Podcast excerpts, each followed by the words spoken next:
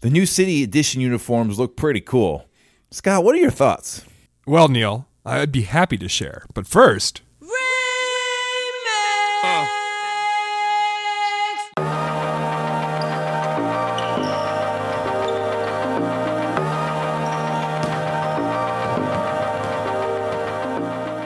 Welcome to episode 168 of Wolves Cast, the show that's celebrating the end of Alex Rodriguez tweeting about the World Series. It's hosted by myself and my brother. I'm Neil. I'm Scott. World Series is over, Scott. Did, did the did the best team win?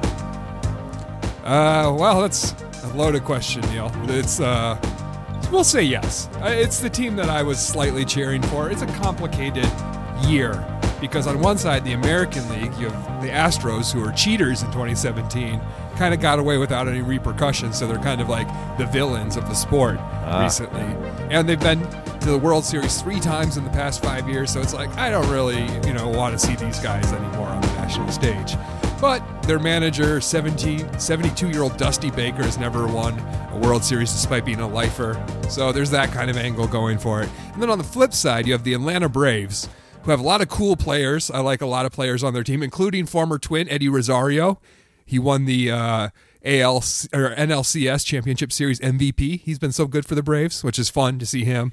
So the Braves have lots of fun players, but they also have like terrible fans because they do the whole tomahawk chant, uh, uh, tomahawk chant thing where they do their arms and they do the racist like chanting. So, um, you know, Atlanta had the team I wanted to win, uh, but the Houston has better fans. But I was happy Atlanta won because you know my good buddy Josh from college. He's a diehard Atlanta Braves fan, and also my friend Zach from college. Yeah, So you mentioned it last them- week on the podcast right here. Josh sent you a message. Um, Oh yeah, he spoiled he spoiled the Bucks game for me. So But- yeah, I, I was happy for them because they've waited a long time. But it's what always about good to see your friends what about what about A Rod as uh, you know a broadcaster? How do you, as a baseball fan, how do you feel about about him and his uh, you know post game, pre game, whatever he's doing on there? Where, where does he stack up, and sort of what's like the consensus on like how good he is or whatever? And and maybe would you compare him to like an NBA national broadcaster? Yeah, I think you know the thing is you don't want him calling the game. You don't want him to be in the studio doing color commentary or anything because he goes on tangents and doesn't really talk about the game at all. But he, in terms of post game show, he's a good personality at the desk. You know, I think that you know it's hit and miss when you have former players. But he seems to have, which is kind of surprising, he seems to have a really good kind of chummy relationship with David Ortiz, which is funny because Yankee, Red Sox, they hated each other while they played, but very good friends now. I think A Rod is really the star. He's the kind of Charles Barkley, Shaq kind of like, you know, he talks to players on their level and is and is very chummy and gets players to like come out of their shell because he's so friendly. But A Rod is, uh, you know, he's very professional. He's kind of like the Kenny the Jet, you know, Smith Got it. show Yeah. where Yeah. he, you know he's he's not like the main star but he keeps it professional. He has fun. He keeps the laughs rolling. You know he can play into play off of uh, rather Papi's energy. And he's a lot younger than frank thomas so he's still like a little bit more relevant with these guys. So i think he does a great job on the post-game show. I'm surprised that you follow him. I didn't realize that. I haven't been in the Wolves cast twitter feed a lot but i was just like how's neil seeing a-rod tweets i can't imagine following him but Yeah. uh, you know that's that's smart now. I guess we have to follow him because he has you know he posts videos of him shooting you know in the gym or you know hanging out with Wolves players smoking cigars. So I guess to get a full you know perspective on this team, you do have to follow A Rod now, which is something I never thought I would do in my entire life. Yeah, or uh, Wolfscast Twitter is is following. Uh, yeah, Alex Rodriguez and Marc Lore, of course, and anybody else I can find who's like sort of related to the team. But uh, yeah, it was just you know during the World Series, just so many tweets filling up the filling up the basketball timeline with uh, you know talking about pitch location and stuff. And it's like, all right, all right. So yeah, we're we're happy that's over. But Scott, as a baseball fan, I'm glad. Uh, you know, I'm- hope it was an exciting series, and uh, hopefully it was uh, enjoyable to watch, even though the Twins weren't in it. But yeah, you- you're tuned to Wolvescast, everybody. Don't worry. This you you you do have the right podcast. You did hit play on the right show. This is not somehow, uh, you know, a baseball show. Um, you know, typically we get into the baseball stuff, you know, at the end of the Timberwolves season, right when the right when the Twins are starting to go. So you can That's right. expect more baseball content when the when the spring starts to bloom. Well, now you got my full undivided attention on basketball, everybody. I went from, you know, I like to have some background noise when I'm doing work during the day. It used to always be on the MLB network. And this past week now it's been on NBA TV all day because, you know, now I don't have any baseball to distract me. So you've got my full attention on the best sport in the world. That's basketball. Perfect. Well, uh, today on the show, uh, we're going to talk about those new, uh, you know, city remix uniforms uh, that are uh, just around the corner here for the Timberwolves. Uh, D'Angelo Russell got injured. We got to talk about that. We talk about some three point shooting. Um, and then it's a it's it's a perfect day for mailbag. We got to reach into the mailbag for the first time this season, and then we'll have weekly Wolfies in the game, y'all. That's what we're doing. But first, we got to start off with the week recap. Scott, the Wolves are three and four um, right now, and uh, they're the ninth best defensive team, the 23rd best offensive team, and that leaves them with a net rating of 20th in the NBA. And uh, sorry to say, Scott, three losses this week. It was a it was a winless week. We were riding high last week after the the big Milwaukee win, and well, that's that's the last win they got. Give me a sad sound drop. But yeah, it's been uh, the the tough week. It, like you said, winless. Winless, the exact opposite of the past two weeks. Where you know I was drinking champagne last week to and celebrate when you can, and I was a little bit prescient because you know I think that if you were to tell us we would lose two of these games against Denver and in the Clippers, we'd be like, oh, okay, that stinks, but I can see the path to that happening. It's a loss against Orlando, though. Man, that one ruined my night, Neil. Like, first time in a long time, I'm like, you know what? I don't have a lot of work to do tonight. Let me just go ahead and watch live. Which yeah. one is a much much shorter experience because when I watch on replay, I pause it a lot, I rewind, you know, watch plays over again. If I'm replaying it at my leisure, it, the game may stretch out to like three hours Whereas when you're watching live, it's like, man, I can't even find time to tweet because everything's moving so fast, and I can't pause because then I won't be live and I won't be, you know, caught up on Twitter. So very different experience, but also a bad experience because it was such a bad ending to that game that the rest of my night was just ruined. I was despondent. I was just like, it really, really put me in a bad attitude for the rest of the night. So I was like, man, at least when I'm watching on replay, you know, I, I have a drink or something, I'm a little more relaxed, I'm in a good mindset. But man, when you're watching live, that's tough. Yeah, so Wolves lose to Denver on Saturday, Orlando on Monday, and uh, lost the first of two um, against uh, the Clippers on Wednesday. We're recording this on uh, Thursday, so they'll get another shot at uh, at uh, LA coming up here on Friday and uh, hopefully they can end this losing skid. But yeah, that. Uh, uh first of all, I appreciate you live tweeting. I know um, you know it's uh, somewhat of a superstitious uh, situation for you there, and you might be wary about returning to it since it was such a sad affair. But you know, I feel like I'd like you to stick it out if if you if, if, you're ever curious again to to watch live. You know, I know it's it's a lot tougher for you, but that was great to have you live tweeting. I was at the game that night solo, and um, you know, still had a good time despite the bummer of a fourth quarter.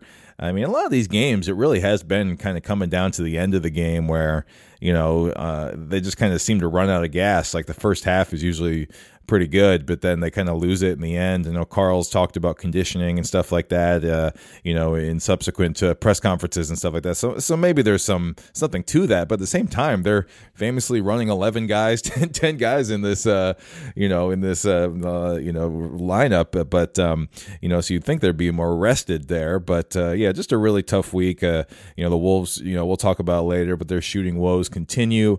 And then, you know, teams have been shooting really poorly against the Wolves but that kind of came back around here, especially in that Orlando and LA Clippers game where those those teams got really hot, and um, you know, especially at the end of the games there. So uh, that, those are some of the reasons why you know the Wolves find themselves uh, you know losers of the last three games they've played. Yeah, which is you know, I mean, it's such a bummer too because you just saw like yeah unreasonably hot shooting from the clippers. Like i don't even feel bad about the clippers game. Like yeah I, expected us to win that going into it just because well i guess i didn't really expect anything after that turd that the wolves laid on monday. But with the clippers i still felt like at the end of the game i wasn't mad. I was like man we played really well against them. They were just yeah. like unreasonably hot you know? Whereas on on the Orlando, I guess I should feel the same way because Cole Anthony was like the human torch out there. But it just felt like, especially when he's going off in the fourth, it's like, can anyone stop this guy? At least, you know, with the Clippers, it was the whole team going off. So it didn't feel like you were just, you know, getting shut down by the same guy over and over again. But the Orlando one hurt. But like even Denver, like I felt like we played a really good game against Denver and we should have won that if if the shooting was just going. It, that in Denver, it was layups. We we bricked like seven or eight open layups at the rim. If mm-hmm. any of them go in, we would have won that game. So, um, you know, it's one of those things where you wish you could have that because it's against a divisional rival. And I will say, I like those white Denver shorts they were wearing, and just like the little, they're all white and they have just the little mountain logo on the side. Oh yeah, really clean. I, I like that. But um, yeah, I mean, it's just like it's a tough week and you know maybe in a week or two we'll have a little bit more perspective and we'll be like oh yeah there's blips like that in the season but it definitely felt like the world was ending after monday yeah and i think like it, i mean it is it is fair because you know orlando has so many so many kind of scrub players, so many young players, and so you don't really expect to lose to a team like that. If you know you, you, the Wolves uh, envision themselves as a step above that, but um, but yeah, it's certainly it's just yeah, kind of just it's one of those things too. I, we won't really remember this. it obviously obviously it's more intense in the moment and everything, but um, you know unless this turns into you know a seven game losing streak or something like that, which it very easily could. Um, you know, yeah, Carl I, had a comment about that saying yeah. we've seen seen how three can become twenty real quick around here. Mm-hmm, mm-hmm. So I don't know. I, I, you know I think you know I, I think sometimes fans and you know ourselves included can get caught up in like yeah like the names on the jerseys and like oh this team is you know, they're going to be a tanking team and all this stuff like they they should they shouldn't you should never get beat by these teams but hey they got hungry players too they got guys who are going to let it fly they got guys who are working for a contractor just to make it in the league so um, you know it's a cliche but you can't underrate anybody really you know when you're going up against them here in the NBA so I think you get kind of got to keep that in mind even though we kind of have a hierarchy of like who it's okay to lose to and who it's not. It's um, you know I, I think to have a little more perspective and take a step back. It's like yep, there's 82 of these, but uh, yeah, in the moment it certainly stings to lose to the to the lowly Magic who are like one in seven coming coming into that game. That's never fun to do that. Yeah, and it's just like it's something that I've thought about over the years with the Wolves is that no team in the league is afraid of the Wolves. For every team in the league, you see the Wolves on your schedule, and you're like, finally, that's our that's our easy win game on the schedule. So even Orlando comes into the Target Center is like, ah, there, this is the game that we're supposed to win. So the way we feel about Orlando is the way how every team feels about us, and it'll just take a while for us to fix that reputation. You know. Absolutely. Well, let's get into full court press, and uh, before we talk more about um, how the Wolves play on the court we're going to talk a little bit about how they look on the court. Here's the tip. Okay, we are here in full court press, and uh, well, it's that time of the year. It is time to talk about the 2021 2022 City Edition jerseys. And uh, Scott, for the first time uh, since the City Edition jerseys um, have been a part of our lives, I believe this is the f- fourth year I think uh, for this program. Um, there's there's a theme this year. There's a whole league wide theme, and um, it's it's the idea of a remix uniform or remix jersey, where every team is pulling uh, elements from different eras of their jersey uniform history and uh, kind of mashing it up into one uniform. Um, every team has one of these this year, and you know, uh, even if you don't enjoy, I think you know it's obviously uh, I, I don't know. I guess it's uh, also a nod to the NBA 75th anniversary. I think that's kind of why you're doing the remix this year. Um, but yeah, there's uh, the, every team has one, and you know, even if you know, you, obviously there's going to be hits, there's going to be misses, there's going to be some in the middle. But I think it's kind of cool just as a as a as a um, sort of you know zoom out kind of look at this to you know again it's just fun that they're doing these city jerseys every year. But now on top of that, there's this other layer of like a theme or a kind of assignment for this. So um, I really like that as just like again to kind of keep these going, to have some sort of vision for these every year. If you're going to do every year, I think it's fun that you can uh, you know mix it up like this, remix it up like this. And um, I just think the overall um, kind of concept is, is is a really cool idea. Yeah, except like the Utah Jazz were like, oh, we could draw from any era in history. Let's just run back to sunset jerseys we've been running for you know the last three seasons. So Yes. some teams were a little bit more creative with the prompt than others. You know. Yeah, so the Wolves, um, you know, I think you know, so there's there's basically uh, kind of three different um, elements, uh, you know, or three different eras, I guess, um, for these. Yeah. Why don't Why don't you just give a general description for fans who haven't seen these yet? Yeah, totally. So, um, yeah, they, they, they, I guess they're all just called the remix jerseys.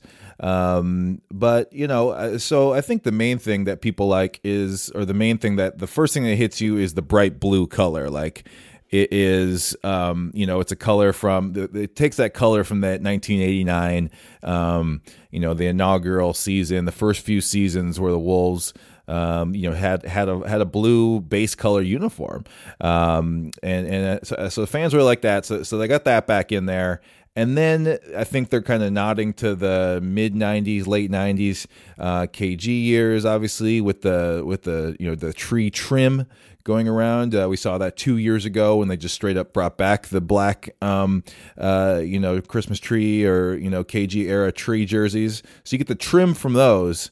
And then the sort of chest, uh, you know, it just says Wolves with the numbering. I, they're saying that is sort of like the 2010s kind of era, maybe like the Kevin Love kind of forming into Carl Anthony Towns like kind of era. Is is that what you get too from like the the name and the number Yes. in there? Yeah. Absolutely. That is that is from the Kevin Love era. But it's a little confusing because that wolves on their chest, which you see in these new remix jerseys, is a play off of the Christmas tree jerseys where it used to say Timberwolves right in the front. Like it has that jagged kind of 90s thing, but instead of saying full on Timberwolves, it just says Wolves. Yeah, I love wolves. Um, so Right, it's kind of that- interesting. that- it was already sort of a throwback. Yeah.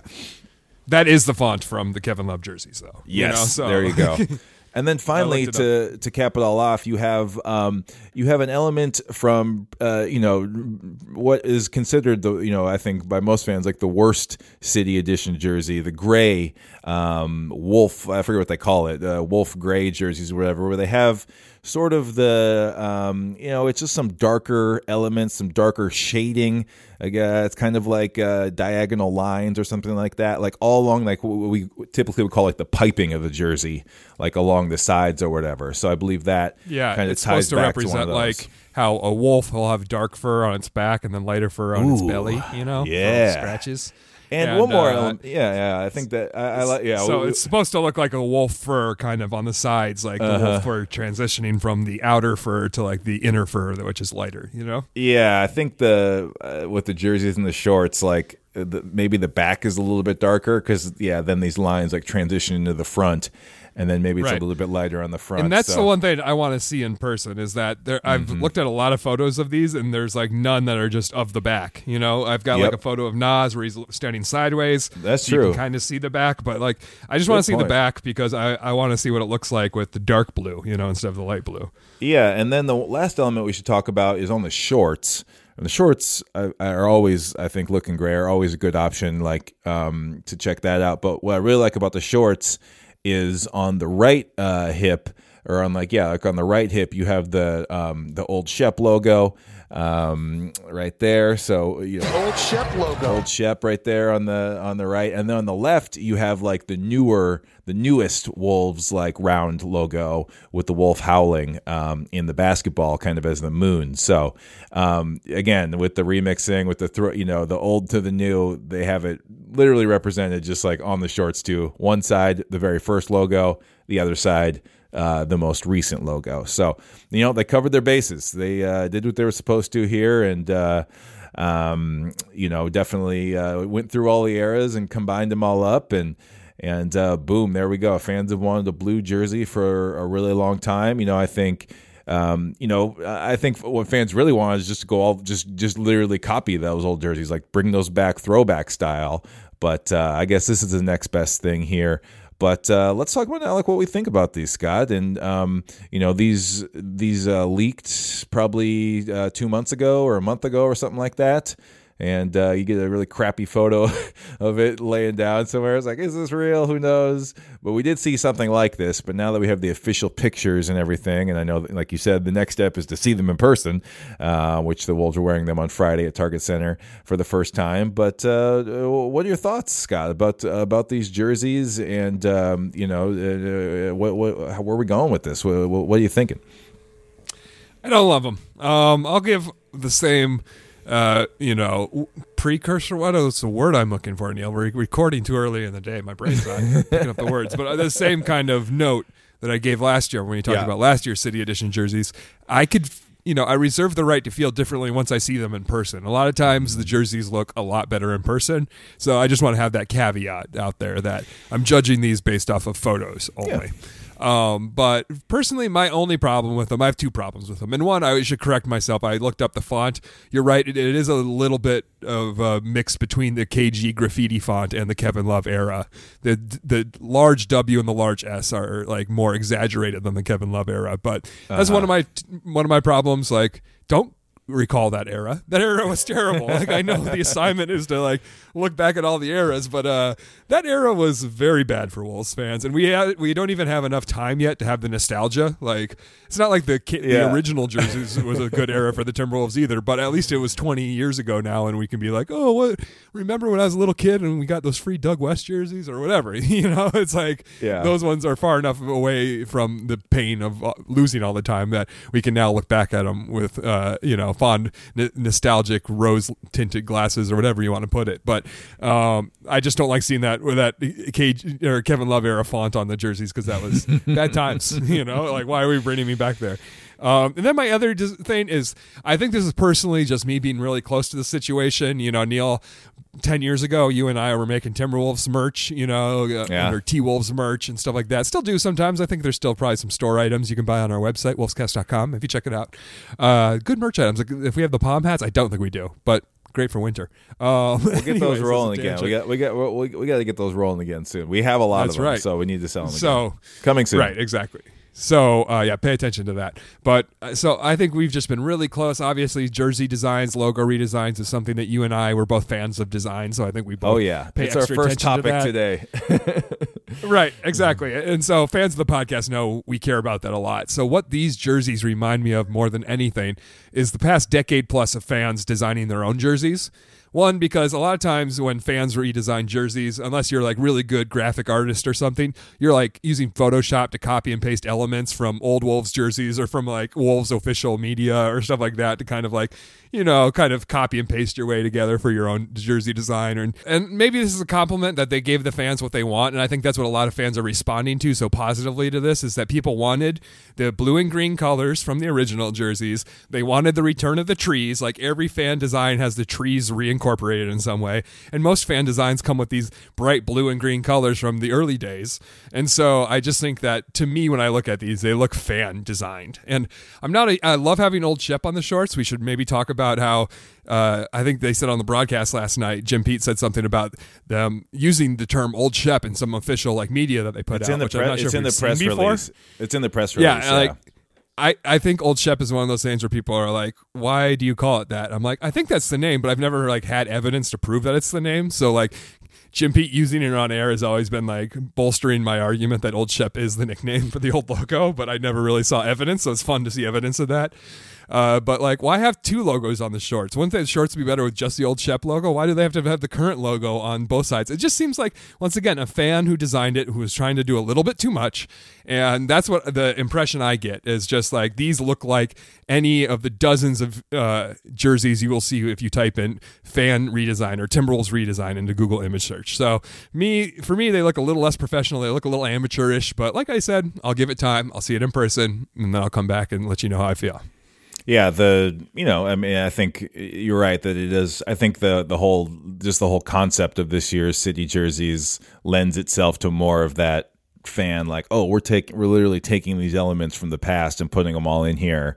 Um you know and i think that you know that's that's sort of a simplistic kind of yeah, I don't know. I think teams like just try and do that anyway, like with their like legitimate rebrands or whatever, like for the whole jerseys, like they'll always try and harken back a little bit. But I think here it was just like so explicit of like, here's the main thing, like pull elements from your old uniforms. And to answer your question about the the, the shorts, like that's why there's two logos there because it's not their normal jersey or whatever, right? It's supposed to be this thing that uh, looks back and, and pays homage to you know uh, different eras. So yeah, if this was the normal jersey, it'd be weird if there was two different logos, even if they were both new logos or something like that. But you know, it's it's just it's about doing that thing about yeah having the different eras all mashed up together. So um, yeah, I, I think this to me has evolved a lot. I think, like I was saying about the leaked photo, like that did not look very good as it usually does. It usually doesn't.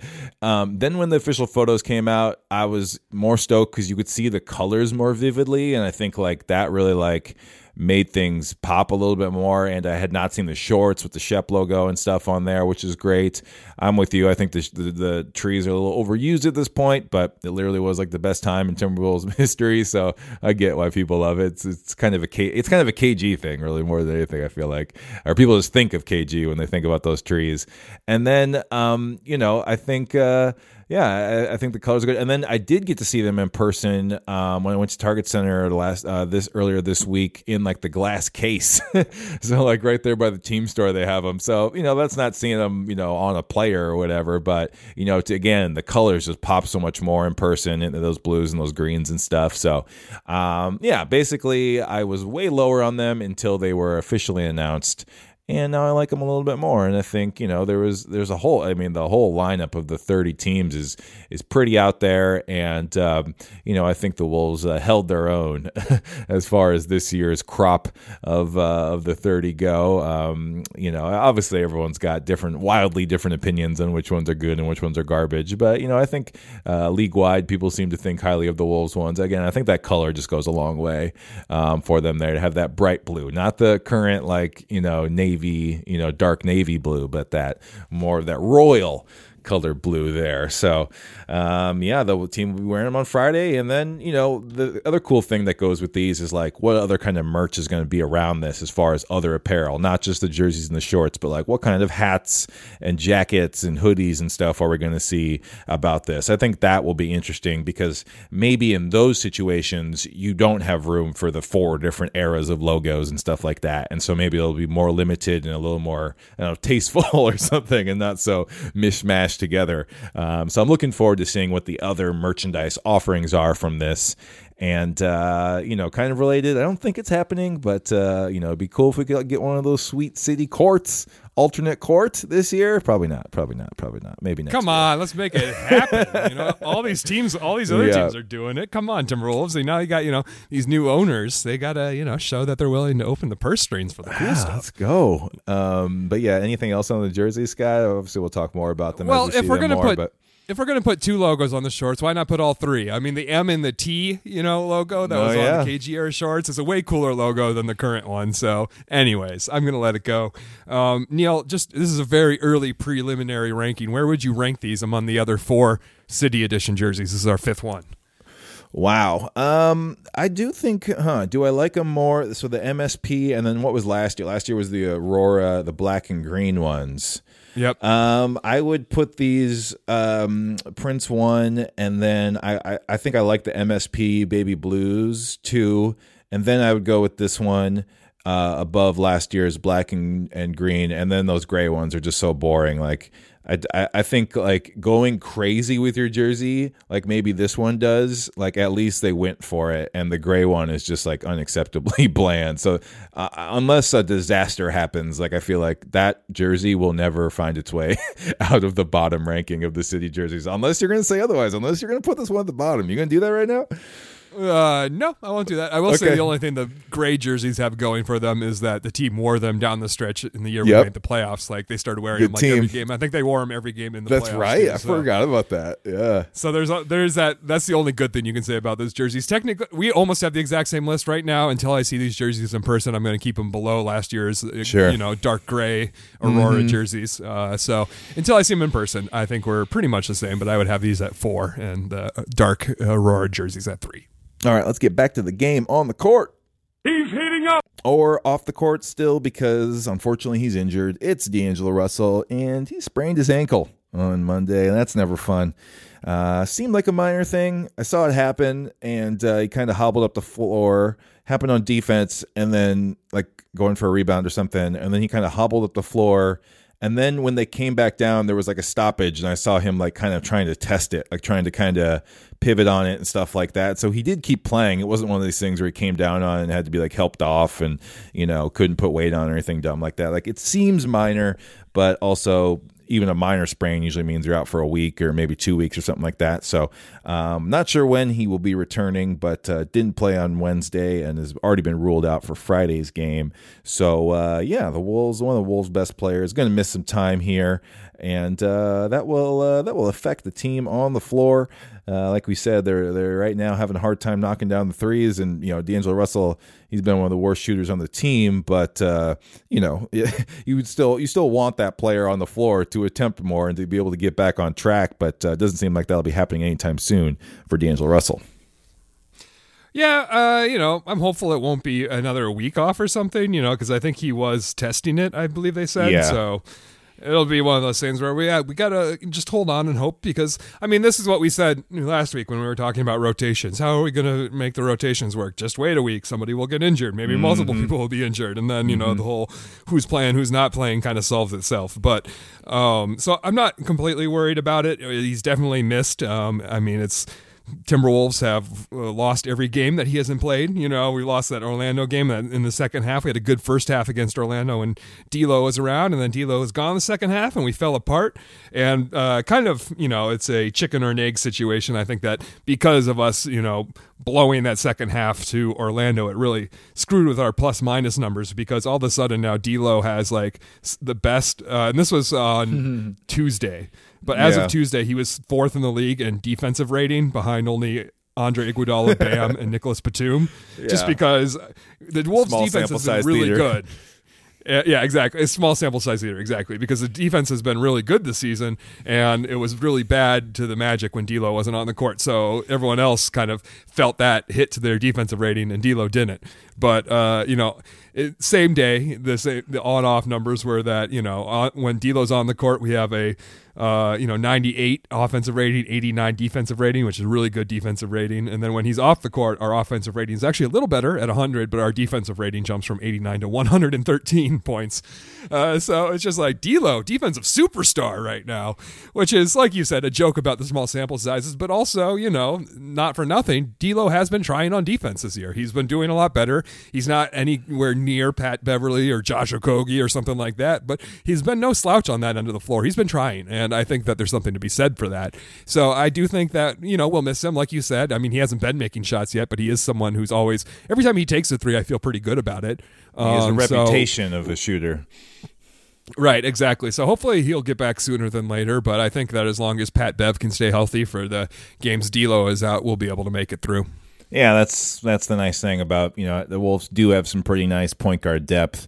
Um, you know, with Beverley and then McLaughlin. You know, both. You know, I think Beverley obviously a higher end. Um, you know, backup backup point guard. You know, definitely can can start in a pinch for just about any team.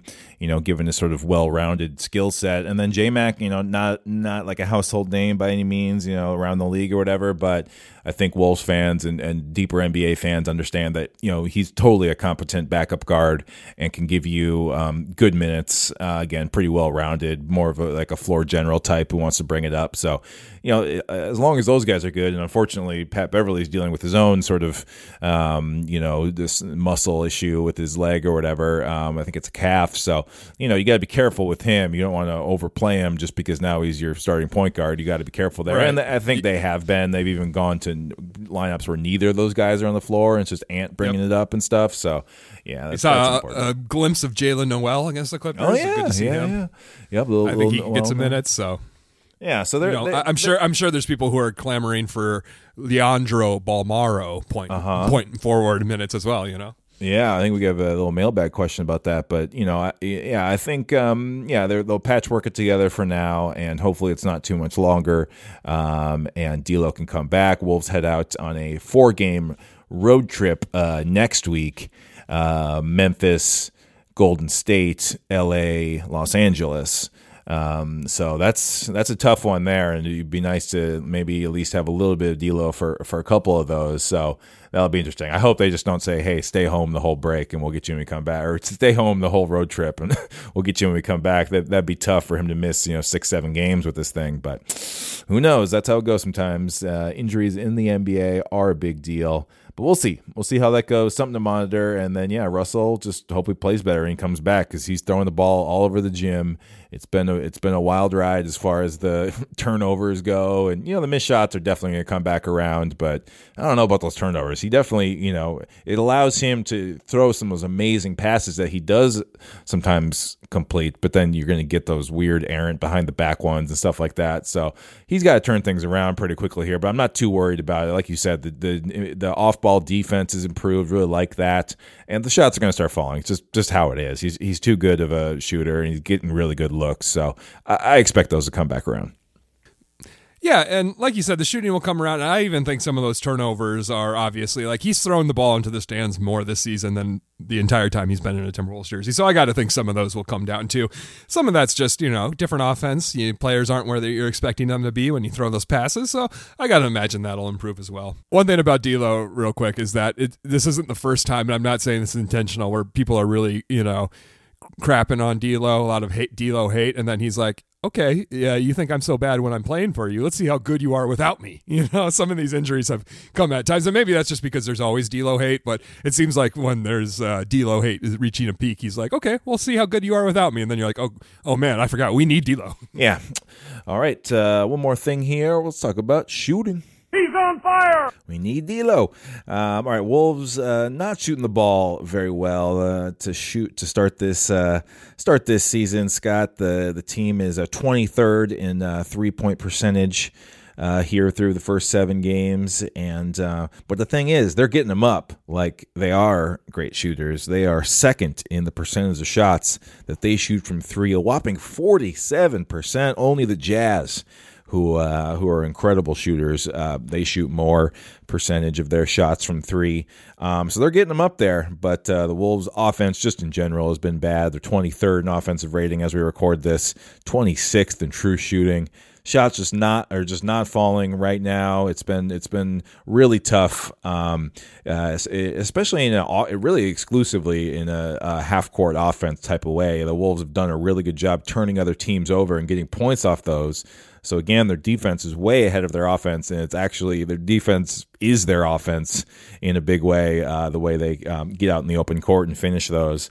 Um, but the shooting, it's got to come back around. I mean, that's shooting is one of the more, um, uh, you know, sort of it, it can. It's going to come around. It's going to shooting luck is something that matters a lot, especially from three.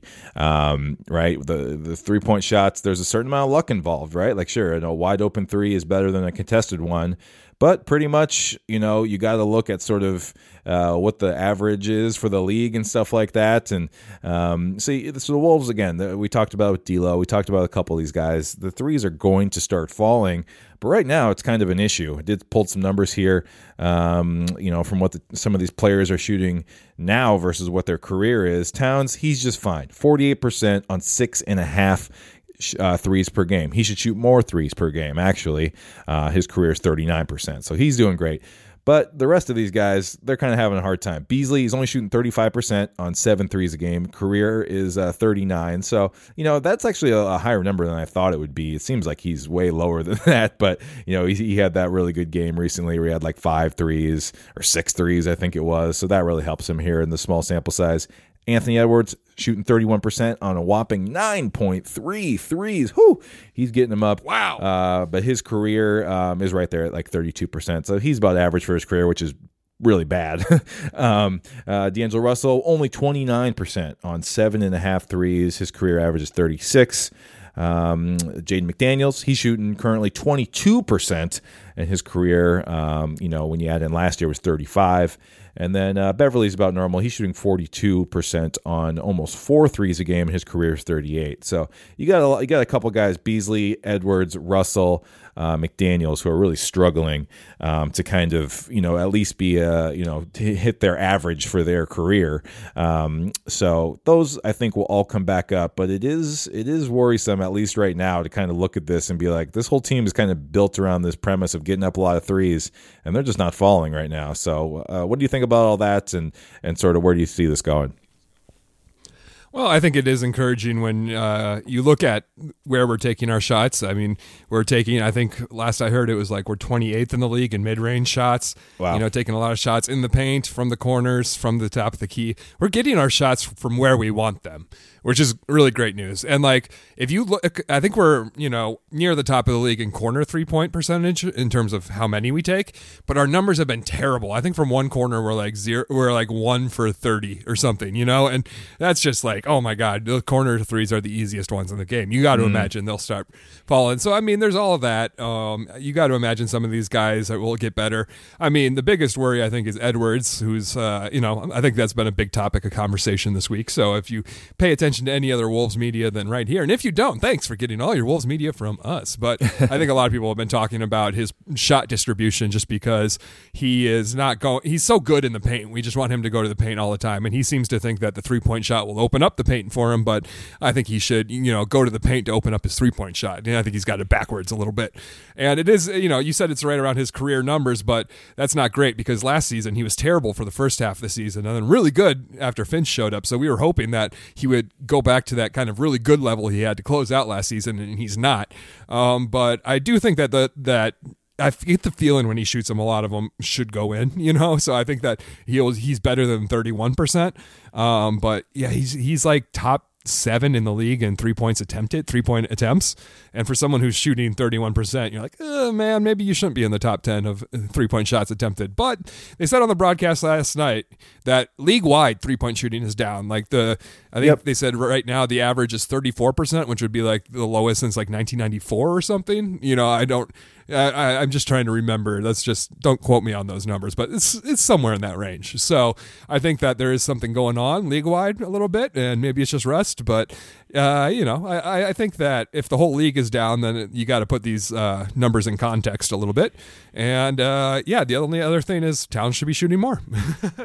Yeah, Anthony Edwards. Uh, I mean, just too many, too many like step backs and like you know, uh, like like just like uh, you know, three point shots off the dribble. I bet I'd be a one from day one. That's that's really where the problem is. I wish he had more like catch and shoots because uh, I think he can hit them, and, and some of the looks are good. But uh, I wish he would eliminate some of these, like yeah, these step backs. Those those are just so hard. You know, those are really tough threes, and the team I think can if they just keep working it can you know find better shots even if they're from technically worse shooters or something like that. So um, I think just like the shot selection needs to continue to evolve for him. That was a, a big issue for him last year and apparently it's still there now you know. Um, you know it doesn't even mean he has to get all the way to the hoop. I know you know long twos are bad or whatever but he's been shooting some nice like little you know kind of one foot in the paint you know kind of 15 foot so not long twos, but kind of you know, paint twos or whatever. Like if he could get that going a little bit more, that'd be good. I mean, obviously he's got the body just to bulldoze in and get to the free throw line. That's ultimately what you want to see, but it doesn't have to be that. You know, there's other ways to mix up your shot selection and still be efficient. So um, definitely something to continue to monitor, not just the Wolves, you know, three point shooting percentage, but yeah, specifically Anthony Edwards' shot selection. He leads the team in shots taken, and um, you know, you just like to see that evolve. And you know, again, he's just 20, so he's gonna he's gonna figure that out out. But for the team this year, uh, that's something that hopefully can change sooner than later uh, before he you know, shoots them out of too many more games here.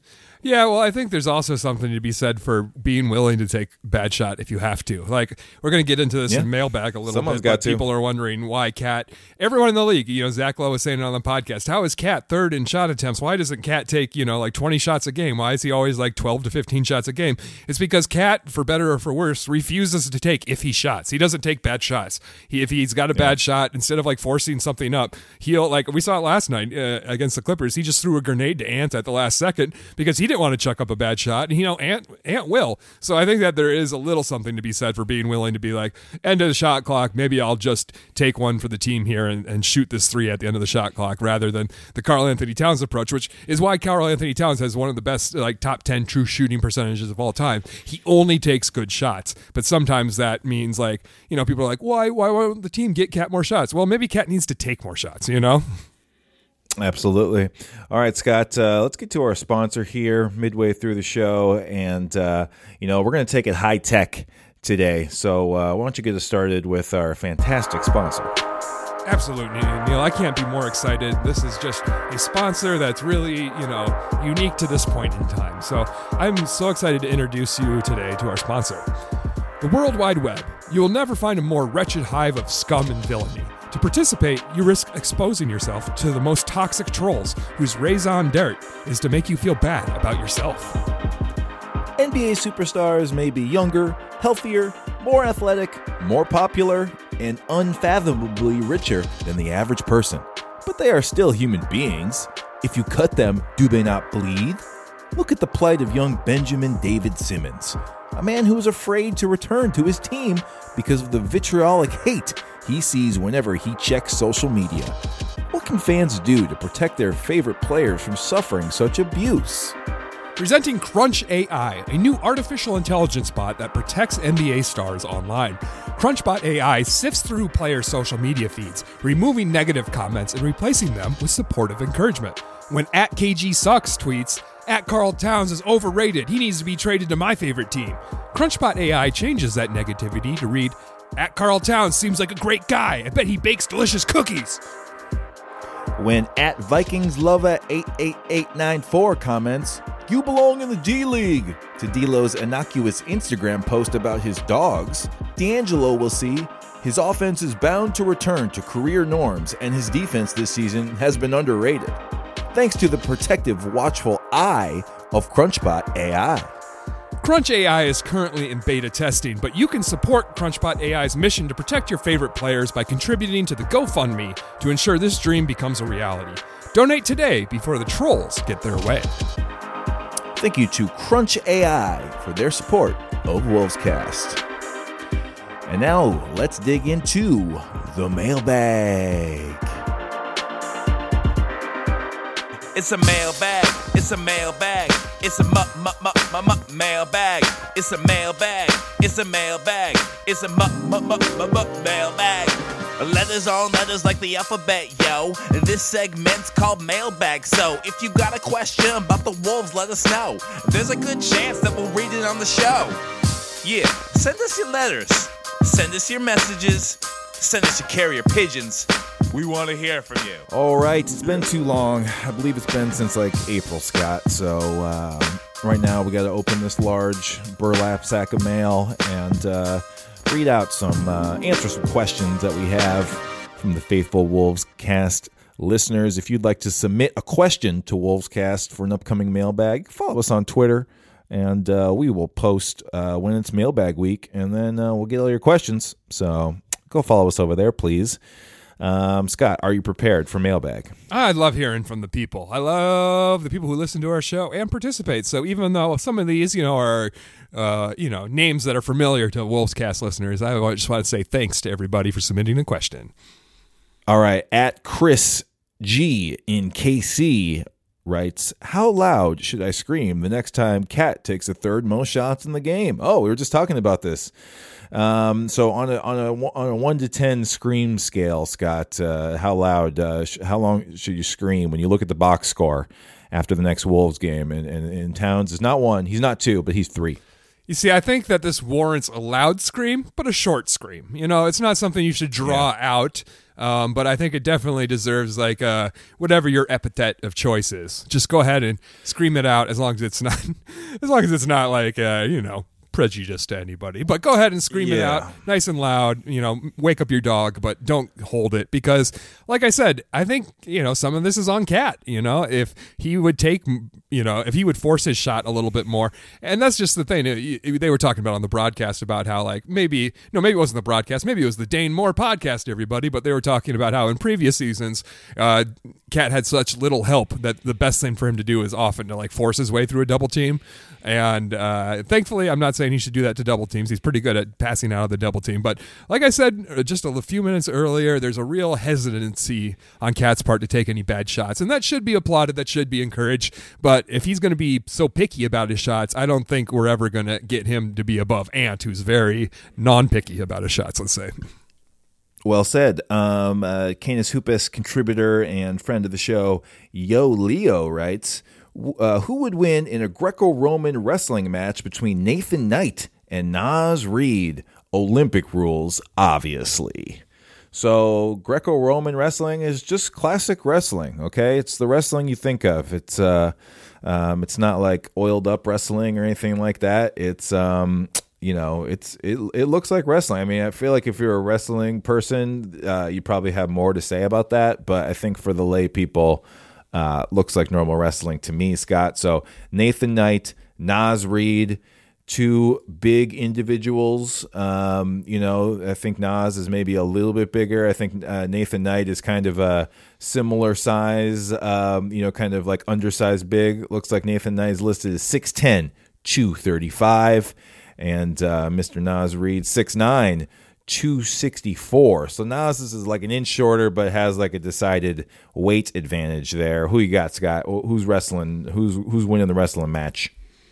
Uh, I'm not going to pick against Naz Reid. You know, he's uh, he's the people's favorite. I think that that is always going to help him. You know, if he's got the crowd on his side. And Naz, uh, you know, he really remade his body over the summer. So I have no doubt that you know, even though he's lacking a little bit in height and probably reach, I think that you know I'd be foolish to bet against Naz Reid. It's good that you looked up the Olympic rules because I assumed when he said Olympic rules, it meant they were wrestling nude.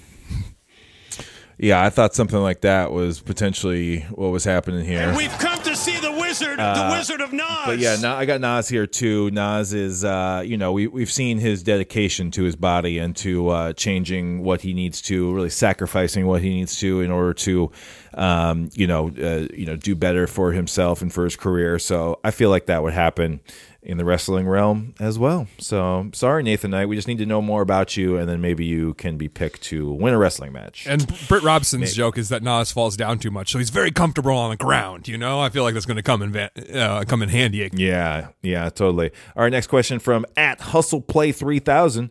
Who do you think plays more minutes with D'Lo and maybe Beverley out, Bolmaro or no uh, Jaylen Nowell? I'm going to go with Nowell. I mean, we already saw him, so I mean, there's something there. I think that in the pecking order, it's uh, you know it's harder to deny that he deserves the minutes a little bit more. Whereas Leandro, you get the you get the excuse of being like, yeah, you're really new to the league. It's your first year. You go down to the G League, maybe he understands.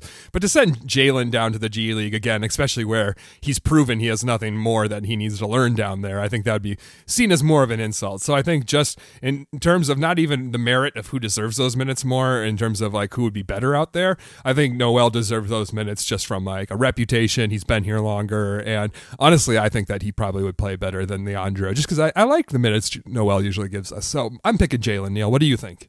Yeah, Leo. Sorry, man, you're too young still. Like, like Jaylen has already done this, where he goes up and down from Iowa and cuts his cuts his teeth and plays in summer league and does all this stuff. So I think just from like a league wide respect level, like Chris Finch isn't going to, you know, put uh, unless it was like uh, uh, unless Bolmaro was just extremely outplaying him in practices and stuff like that. So they must be relatively close. Plus, I think Bolmaro maybe is more of a guy who you put in there uh, when you have your f- full point guard lineup and you play him off the ball. You know, I know he can play on the ball; it's one of his strongest strengths, but when you throw him into the NBA, I feel like you want to play him alongside Russell, alongside Beverley, not like in place of one of them. So um, I, I, think they're going the right way here, but uh, I'm certainly excited to see Leandro Bolmaro, but probably just going to have to be in some more Iowa minutes down the line.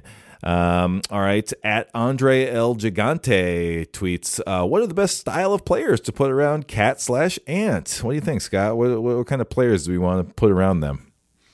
Uh, honestly, I think we kind of have those players around him. You would, I guess, the one thing you do is you want to combine them because we have shooters, which is definitely what you want around them, and uh, defenders is the other thing we need because neither Ant nor Cat are particularly rugged defenders, even though we're seeing a lot more out of them this season, a lot more effort out of them this season, which has been great. But ideally, you'd want guys who can both shoot and play defense. Right now, we're kind of alternating. You know, uh, you guys are defenders, you guys are shooters. We'll put a mix of you out there.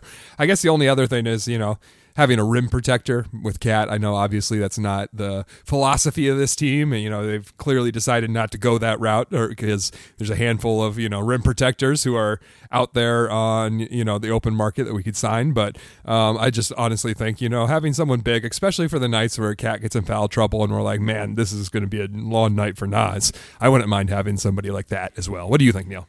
Yeah, two way players is the short, sweet answer, right? All guys who can play both ends of the floor competently and efficiently. That'd be great. Especially because, yeah, like you said, Cat and Ant don't maybe have the highest defensive ceiling. We'll see about Ant. He might he might be able to get up there a little bit.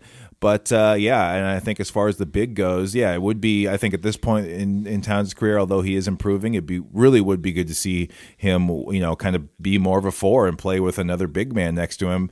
Problem is, if we're asking for two way players, who's the who's the um, you know rim defending center who also shoots threes? There's like three of those guys. There's like Porzingis, Myles Turner uh, and like maybe like one or two other guys. So it's like really, really hard, obviously, to find two way players in general, let alone a, an elite rim defending big who also can has to be respected from three. Maybe like Horford or something on the lower end. You know, Cat's buddy Horford. Um, you know, so it, it's really hard to find those guys. So uh, Cat's probably gonna have to be a, be a five for the majority of his career here. So I think uh, you yeah. could get a big though who doesn't shoot because this is kind of like a big you don't want to play too much. It's a break glass in case of emergency because obviously you want the rotation to stay kind of the same. But for those nights where there happens to be a big guy who's too like a Jonas Valanciunas who's just too big for Cat and Naz to handle, then you could play this guy. But um, I also think maturity would be a good thing. I think that Pat Bev is playing a really important role as the vet leadership on this team. And I wouldn't mind having one or two more guys who could really grab a guy's ear in the locker room and be like, hey, Ant, maybe you should take more shots at the rim than you do from three, you know? Yeah, yeah, absolutely. Getting his ear a little bit there. All right, two more here from at Solana Beats. He writes in to say, Is making the play in tournament too low of an expectation for this Wolves team? Um, I'll start this one. I don't think so at all. I mean, uh, it, there are moments where this team does look really good, and again, if they're going to play this level of defense the whole year, and the shooting comes around, well, hey, maybe you could be a seven or eight seed. But I think um, you know, there's just too many other good teams. Things are going to shake out a little bit more, kind of how we think they will in the West. So I think the the play in tournament is exactly what the expectations could be. Um, I guess seven and eight still is that tournament, that play in tournament. So yeah, you're asking the Wolves to be in the top six team? No, no way. So you know, I think the play in tournament's exactly right, and and especially that 10-11 part. I think it's even going to be hard for them to get seven eight. So I think that's perfectly what the expectation is. It's not too low at all. Um, if anything, it might be just a little high. Just there's too much there's too much like other great teams, especially in the West, and um, I don't know. I feel like just other things could go wrong. So I'd be worried about predicting more than that. Yeah, we lost to the Orlando Magic at home this week, so uh, I'm surprised that this question came through after that game because I feel like the play-in is too high of an expectation. I picked the under for this team, so uh, I think that that is, uh, you know, if that's your expectation, you, you, might be setting yourself up for disappointment here. So um, I think that's a little high. I mean, that's what I'm hoping for. Like in the best case scenario, yeah. I see that being the result, but uh, that's not an expectation. That's a hope for me right now. That's a wish. So uh, yeah, I would say it's a it's not too low. It might be too high. Mm-hmm, totally. All right, one uh, last one here, and there's actually multiple questions in it from old buddy Lago Mite. Thanks for always sending in questions. How much Kool Aid y'all drinking? I'm up to a gallon a day. Are your necks okay with the whiplash of our defense outstripping our offense? And then finally, on a scale of Joe Smith uh, to Ant, who cares about Simmons on this team anymore? So, meaning, uh, actually, I don't really understand what that question is. On a scale of Joe Smith, legendary backfire, to Ant, unexpected cornerstone, who bleeping cares about Simmons on this team anymore? I mean, uh, yeah, I, I, guess I get it. But um, all right, let's start at the top. How much Kool Aid you drinking? I mean, I guess we kind of just answered that. We're not, you know, we're, we're not, not really thinking. Not as much Kool Aid as Solana Beats is drinking. Yeah, less than a gallon a day. Uh, it is strange to have the defense, uh, you know, out outstripping the offense, like Lago might says here, but it's fun, and I don't mind. I just hope it's. I don't think it's that real, but I kind of now have hopes of like the Wolves actually being average. You know, they were in like the top three. Now they're down to I forget what I said, like ninth or something like that. You know, I think they'll, they'll even out and kind of be more an average, but they might not be a bottom ten defense this year, which is like it's weird to say it in that way as like a positive thing, but like that would if you just told us that before the season started, that's huge. So I think that's and that's why I'm optimistic about the team being able to get to that 10th, 11th seed is because of the strength of their defense. So I really like that. And then yeah, Simmons, I don't really think about him that much anymore. Um, I guess as a Wolves fan, it's it's interesting because you don't get a chance to bring in a, a talent like him, even with his issues. I think he works really well actually on Timberwolves team that doesn't have like, you know, championship potential in the next like few years or whatever. Like Simmons fits best as like a floor raiser for a regular season team, not a, you know, not a championship ceiling raiser or whatever. So I think he kind of does fit well with the Wolves just in a broad sense, but I haven't thought about him on the Wolves in a long time. I think it's going to be a long drawn out thing with him and Daryl Morey. So kind of over that for now. So I don't really care about the Simmons thing. Uh, what do you think about all questions, Scott? First, what flavor of Kool Aid are we talking about? Mm, you got to specify like these stand- details, you know? Uh, purple. Oh, well, then I'm in. I, I'll drink a gallon of purple. I'll go purple. yeah, I don't even care. Uh, it's just, you know, any kind of purple flavored thing. It's good. That's right. All right. Uh, in terms of the whiplash for defense off outstripping, outstripping, outstriping, outstripping our offense. Here's the thing. Striping? Maybe our offense is worse than our defense because we're trying harder on defense. You know, it's one of those James Aha. Harden things where it's like he tries so hard on offense that a lot of times he just didn't have the energy to go as hard on defense and he had to pick his spots. I know when Talking, I'm you're playing talking about hoops- effort, effort allocation. Yeah, exactly. When I'm playing pickup hoops, I put all my defense effort into defense because I don't want to be embarrassed. But that leaves me like totally gassed on offense. If I grab a rebound on offense, I can't play for like the next two possessions because I'm so tired. So I understand that, and so maybe the reason why all the, our shots are falling flat, and maybe the reason why we're not as efficient on offense as we've seen these guys do throughout their careers is because they're trying so much harder on the defensive end than they normally do. Their bodies aren't used to the strain it takes to put that much effort on defense, and so maybe they're just a little gassed on offense. I think that that could be, uh, you know, something to think about next time. You're like, man, our defense is really good. Why is our offense so bad? You know, maybe it's a choice. Yeah. Uh, And then finally about Ben Simmons, I'm done with the Simmons stuff too. One, it's just going to cost too much, but two, it just I'm really starting to sour on him as a person, maybe, because it seems like a lot of the stuff I've been hearing, like, I don't blame him entirely. I, I have a lot of blame for the Sixers organization for how they treated him and for them to treat him that way and then be like, what is the Eric Andre shooting Hannibal Buress gif where it's like, why is Ben Simmons treating us so b- poorly after the Sixers shoot, you know, the Hannibal Buress corpse that's labeled Ben Simmons, you know? You should make uh, that one. You should you should make that uh, one, yeah, Scott. I should because I think the Sixers uh, there's a lot to blame and they're not being self-critical in terms of uh, you know how they're treating Ben and they expect Ben to take all the responsibility for what's happened. But I do think that uh, just some of the reports that are coming out. I saw this the scouting report that was on All Caps NBA, uh, which is the new NBA desktop from Jason Concepcion. oh yeah. Yep. yep. And he had taken a scouting report from like before Ben came into the league where they're like, we question like how much he wants to win and like he everything has to be about him on and off the court and he he's very concerned about getting his way all the time. And just like some of that stuff is like I'm starting to be like, man, if this is the way this guy is acting, maybe we don't need that kind of personality in our locker room. So, uh, you know, even it used to be more about on court fit uh, and stuff like that, but now I'm being like, maybe this guy would be toxic to have in our locker room, and to be, uh, you know, chained to him might not be so great, especially when we have to give up so much. So I agree. I'm I'm out on Simmons. Absolutely. All right, that's mailbag. Thank you everyone who sent in questions. We'll have a bonus one right at the end of the end of the podcast, so stay tuned for that one. But uh, before that, we got to get to weekly wolfies.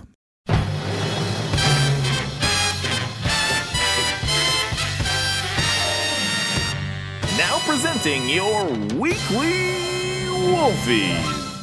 All right, Wolfies award time. Let's give them out real quick here, Scott.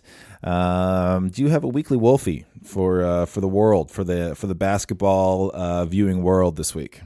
Yeah, I'm juggling a few of them, so I'm tempted to do the honorable mention stuff so I can fit in a bunch. Ooh, You know that's good. like but then you that. have one for next week. You know, just save one. You know what I mean? Let's, let's Okay, keep- so keep yeah, list. I'll go with what I just talked about. Uh, it's NBA, all caps NBA. It's uh, Takeline, I believe, is the name of the channel. Um, but Jason Concepcion, if you liked NBA Desktop, you'll love All Caps NBA. You might not be familiar with it.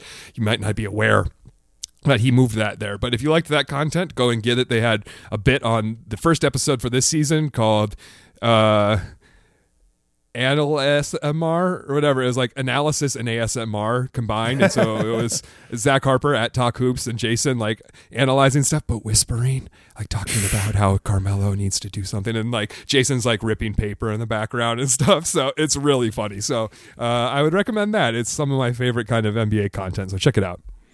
Yeah, and and just to add on to that, yeah, they moved on from the ringer from last year, and I feel like they have like they've been unleashed in a different way to like do even more like weird, off the wall stuff. So uh, they have more control, I think, of the situation over there now. Um, so yeah, it's definitely a fun, uh, fun type of show to watch. They kind of release like every week, maybe or something like that, every other week. Uh, so uh, yeah, go check it out on YouTube. We'll link to it in the show notes. All right, uh, my Wolfie, uh, kind of going negative here with this one, Scott. I, I got a riff on uh, on uh, you know the, the, the press around uh, the new NBA basketball this year, and uh, we have some players who are complaining about it, specifically Paul George um, you know, who torched the Wolves. I think he's feeling that basketball just fine. Thank you very much after shooting like 11 of 14 or something wild against the Wolves, just scorching on Wednesday. But the NBA, uh, for the first time in 37 years, has a new basketball this year. It's no longer um, a Spalding ball, it's a Wilson ball. And, um, you know, it's, it's, the same, same ball for the most part, but it does have a slightly different texture. Um, Paul George's quote was not to make an excuse or anything. It's just a different basketball, George told reporters following a 99 94 Clippers victory over the Thunder. Quote, it doesn't have the same touch or softness as the Spalding ball had. You'll see this year there's going to be a lot of bad misses, unquote. Now, other players, CJ McCollum and even Malik Beasley, have said, no, no, no, I'm missing shots. It's not the ball. Don't blame the ball.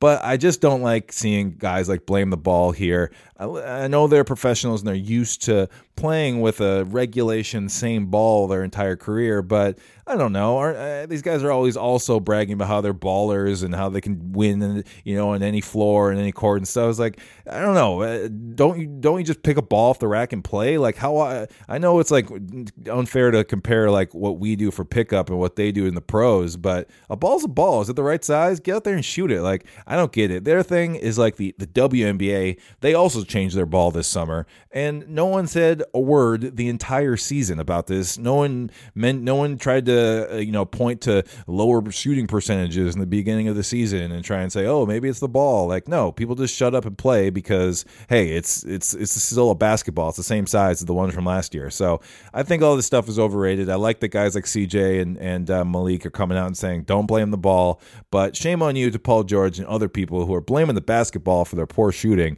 uh, maybe just make the ball go in the hoop, guys, and things will be a lot better. So, shout out to the new ball, and uh, I hope we don't hear any more about this blaming the basketball business. This is like the equivalent of shooting an air ball and then like wiping your hands on your jersey to imply that the, the, your hands were wet, or like blowing into them to dry them off. yeah. Uh huh. Uh huh. Yeah, it was anything but your skill. Um, all right, that's Wolfies. We did it quick, and uh, we we'll wrap this thing up with a game as we always do. Scott, what are we playing this week? What's up?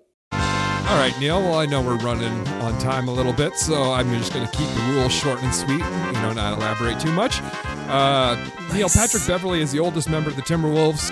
Anthony Edwards is the youngest. Can you put the rest of the uh-huh. rotation players in order from oldest to youngest? You can go youngest to you can go youngest oh to oldest too. But since we're doing only a rotation, eleven man rotation, I gave you Pat Bev and Anthony Edwards. That means there's nine players that you need to rank in terms of uh, age. Wow. So Beverley is the oldest. Yes.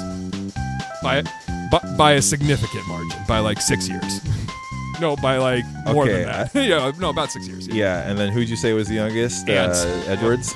Um, yeah. Okay. So I think the second oldest guy is going to be uh, Taurean Prince. Is, is that correct? That is correct. Yeah. Tor- yes, it is. Taurean Prince. Uh, right up in there. Um, hmm, and then I wonder who's after that. We got. Uh, let's see. It could be Bees. It could be Beasley. Um, or it could be. I think at this point it could be Beasley, or it could be D'Angelo Russell. Um, or maybe it's Okogie. Yeah. Okay. So let me go Okogie next. No, that is not correct. Uh, Beasley. Uh, that is incorrect. Okay. Cool. So is it Russell then? Who's third? Uh, I will help you out here. KAT is uh, so it goes Taurean Prince is second. KAT is third. D'Lo is fourth. I'll tell you that. KAT is Okay. about six months uh, older than D'Lo. He KAT was born in November 1995. D'Lo was born February 1996. So it's about like four months difference. Okay. So we're at four Russell. Then Beasley. Um, actually, no. It's a uh, you know a guy maybe who's the most forgotten member of this 11 man rotation. Okay, so we're at four with Russell, and then um, and then Vando. Uh, no, he's not next. Who is next is Jordan McLaughlin, who was J- born in April J-Mac. 1996, making him two months younger Okay, than then D'Lo. Vando. Uh, no, then it's Beasley, who was born in November 1996, making him six months younger than McLaughlin. Then it's Okogie, who was born September 1st, 1998. Uh, so big drop between Beasley and Okogie. And then Vando is a just a few months younger than uh, Okogie. Okogie was September 98. Vando is April 1999. Leaving you with two players left. and then Naz. Or do we have Naz in there? Yep, No. Naz is next up. You're correct. Uh, Naz. Oh, Naz, and then McDaniel's, and then Yep, Edwards. that is correct. Um, and Wow, I mean, now we know the whole story. Yeah, I was going to give you, if we had more time, the chance to earn some points back by guessing where Layman, Nowell, and Bolmaro fit in the picture, but I'll just read it off to all of our fans so you know. Uh, so Patrick Beverley is the oldest, July 1988. Jake Layman, second oldest, with March Wow. March 94. Um, Taurean Prince was also March 94, so those two, you know, same month, just a couple weeks apart. KAT is November 95, D'Lo February 96, J Mac is April 96, Malik is November 96, Big Jump Okogie is September 98, Vanderbilt is April 1999, followed by uh, Nowell, who is J- July 1999, uh, followed by Naz Reid, who is August 1999. Uh, Bolmaro, we talked about on last week's pod, 9 11, year 2000. Uh, Jaden McDaniels is September 29th, year 2000. And then finally, Anthony Edwards, August 5th, 2001. Still the youngest pup out there. There you go. That was challenging to do. What a game! Wow, that was. Uh, but now we know. Now the people know the list, the the pecking order. If we were in person, it would have been easier because I would have given you little visual aids so you could, you know, like maybe their names on note cards so you can kind of arrange them in your mind. I think that would have Yeah, helped a lot. yeah, But we're recording over the internet today because that is something we are capable of doing. So away it goes. All right. Well, thank you for putting together the game. That does it for Wolves Cast, everybody. Thanks for tuning in. Hopefully the Wolves play better than uh, losing three games this week. Hopefully we only lose two games this week. What about that? Let's do that. Uh, that, that doesn't seem like asking for much. Uh, got uh, got that Clippers game and the tough uh, four game road trip there. Um, but yeah, we'll be back next week with another show. Um, you know, but we, like you said, we wanted to leave one of these uh, questions for you to ponder in your brain and yeah, maybe even share with us on uh, social media if you'd like. This is a question from Lex uh, who writes in to say, "What would your all-time fantasy starting five team to remix the Wolves in the remix jerseys?" Got to include Big Ticket and Aunt Shirley. So you can include any five, but the idea is to you know pick five from across Timberwolves history. Um, I don't know what the point is. Is this the point like the f- best five players? I, I think it's probably just like may, maybe we should say to make it more interesting, like pick five players who uh, you know maybe embody different eras of the you know of the team, like vibe wise. I was gonna pick. I was gonna pick the five players who would look best in the jersey. That works Like, I think yeah. D'Lo, D- D'Lo looks really cool whenever whatever Yeah. jersey he's wearing. So he might be in my top five. Yeah. Um, but also, let's both work on our Australian accents. So That's whenever right. we read a question From from, Lex, Lex, yeah. uh, you know, or, or Jake or whatever, we can drop into that Australian accent. Mine is terrible. Meg has one that she likes a lot, but it's, it's better than mine. Lex is Um, so maybe we'll bring her on there. Lex is always dropping heaps of uh, questions on us. We'll just say that. Yeah, there we go. I like it. Heaps, uh, heaps. So everybody, let us know. You can let us know on Twitter at Wolfscast, uh, Instagram Wolfscast Pod, or in the comments of Canis Hoopus. What a great website. We also post our uh, podcast there every single week uh, because that's a terrific place to be. And so check out Canis Hoopus for all of their content. Listen to the other pods that they, they have. And, um, you know, come back next week. I would love to hear your answers to our questions or to Lex's question. That's right. We'll see everybody next week. Goodbye. Steen Stein. Yeah, well, eh, well, Ty Lue. I thought it was Steen, but then Ty Lue pregame was asked about him, and he called him Steen. Or it's Hartenstein. Yeah, he called him Steen. So I, I got I got tripped up. It's Hartenstein. We checked the pronunciation, but but Ty Lue, his own coach, is calling him Hartenstein. So I just got to think of a beer stein when I think of Isaiah.